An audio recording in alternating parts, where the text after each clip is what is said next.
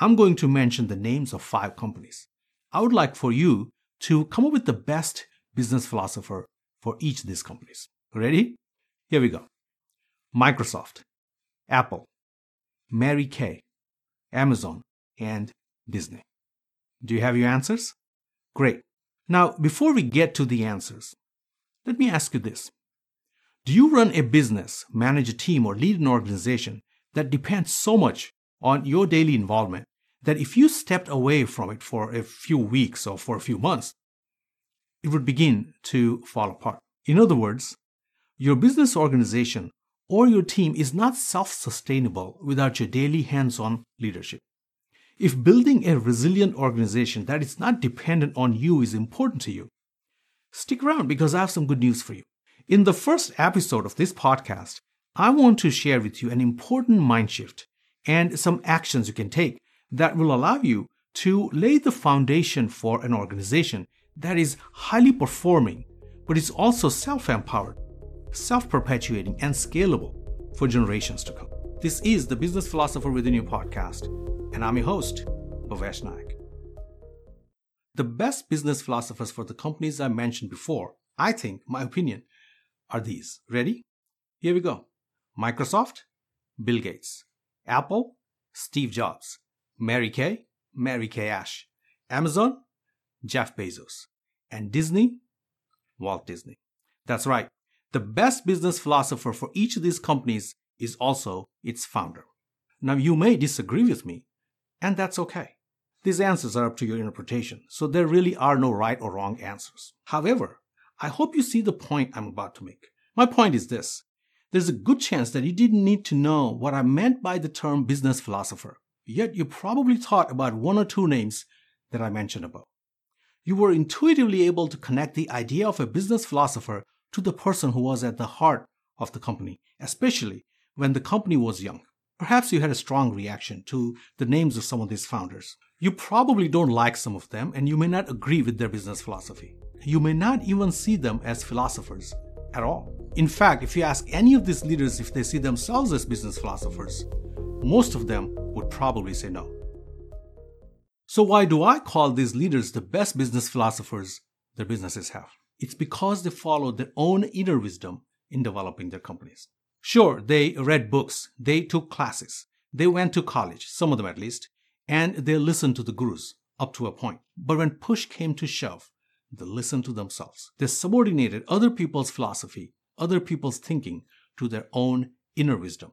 They had more faith, more trust in their own inner wisdom than the business philosophies proposed by other people.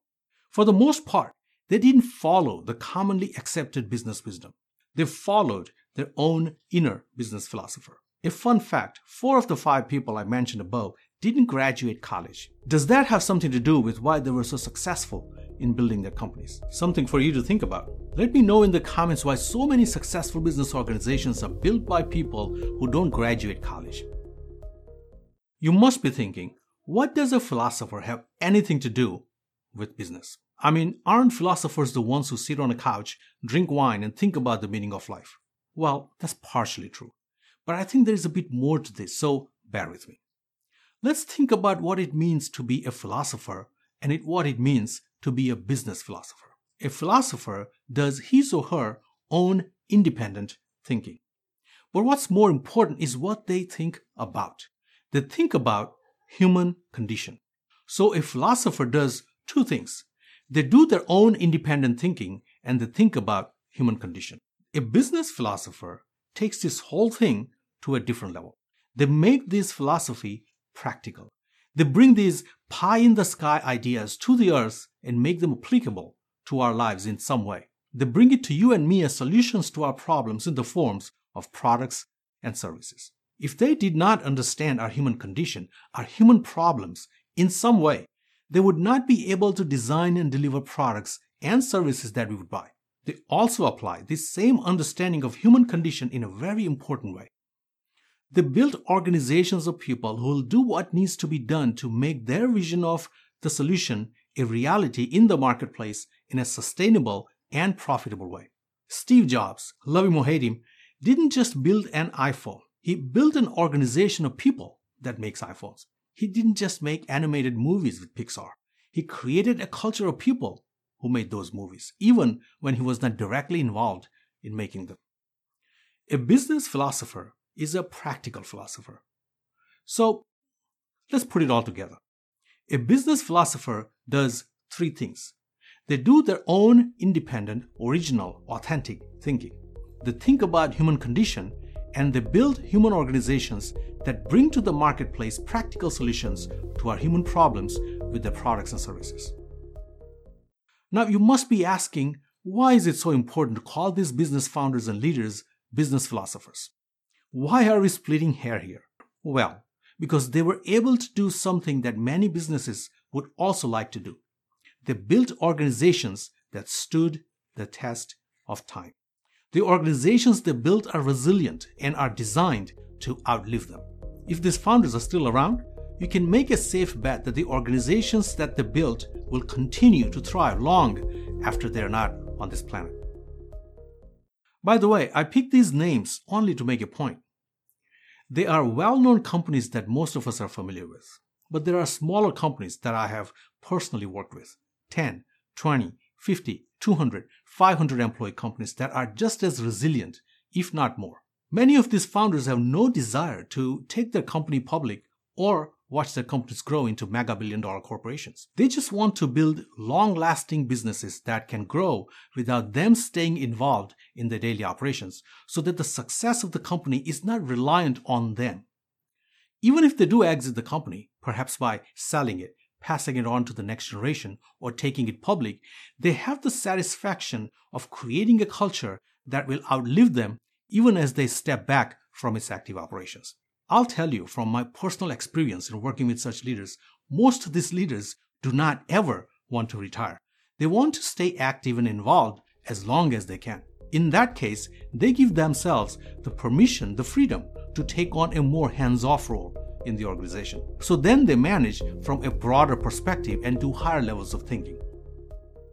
In fact, if you've built a successful business organization, I bet that you already used your own wisdom in some degree to manage your people and grow your business. The business philosopher I'm talking about is already there within you. You already are your own best business philosopher. And here's the kicker even if you think you're not. If cultivating a self sustaining organization that thrives for generations to come is important to you, and if you're open to tapping into your own inner wisdom, your inner business philosopher to get there, there are three things you can do. Number one, seek insights, ideas, strategies, and tools that allow you to deepen your connection to your core, your essential being, your inner well of wisdom and inspiration. Also, leave some room in your calendar to allow time for some self reflection. Number two, consider a diversity of perspectives from people with different disciplines and backgrounds. This is going to sound contradictory. If I'm trying to develop confidence in my own inner wisdom, how does it help to pursue other people's perspectives. Isn't that just a way to get confused? Well, look at it this way. The more confidence we have in our own inner wisdom, the more we can entertain other people's perspectives. Just because I'm my own best business philosopher does not mean that I'm closed off to other people's points of view. In fact, the more confident we are in our own inner wisdom, the more open we'll be to different angles, to different ways of looking at things. One of the best ways to learn and grow is through different perspectives and viewpoints.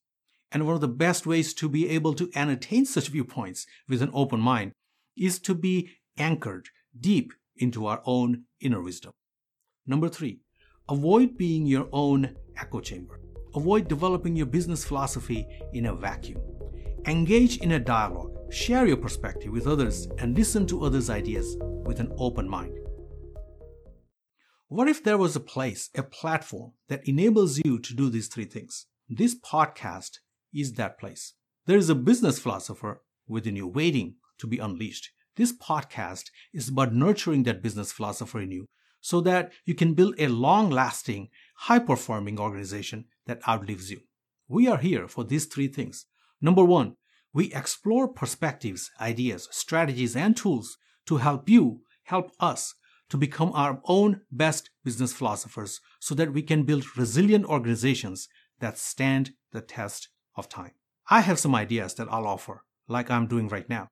But you have your own perspective and your own ideas. In case you want to share them, I'll leave a link in the show notes for you to follow. We'll also have conversations with guests who'll help us dig deep into our own well of wisdom and build self sustaining organizations. Some of these guests will be leaders who have built successful organizations and are willing to share their business philosophies with us. Others will be experts and authorities who will help us tap into the core of our essence and bring out our inner business philosopher.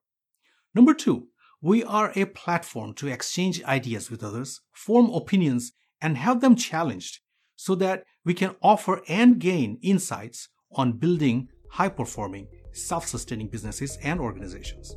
Number three, we are a community of like minded business leaders and professionals with whom we engage and develop ongoing relationships. Are you a brainy boss working in a brainy business? Let me clarify my question. A brainy business is a company that employs creative talent, professional expertise, and intangible human factors that cannot be replicated by machines algorithms, and artificial intelligence. If you fit this definition, if you are a brainy boss or work in a brainy business, this podcast is for you. Listen, maybe this stuff is too heavy, too heady, and it's not your cup of tea. I respect that. Maybe you like the status quo and it's working for you. I'm okay with that too. But if some of what I bring to you here resonates with you, perhaps you want to stick around a bit. Follow this podcast and tune in often. Perhaps you want to hear more explore ideas, ask questions, and join the conversation. If you do, I'll be thrilled to connect with you and get to know you better. Please follow the link in the show notes, and I'll see you there. Thank you for tuning in.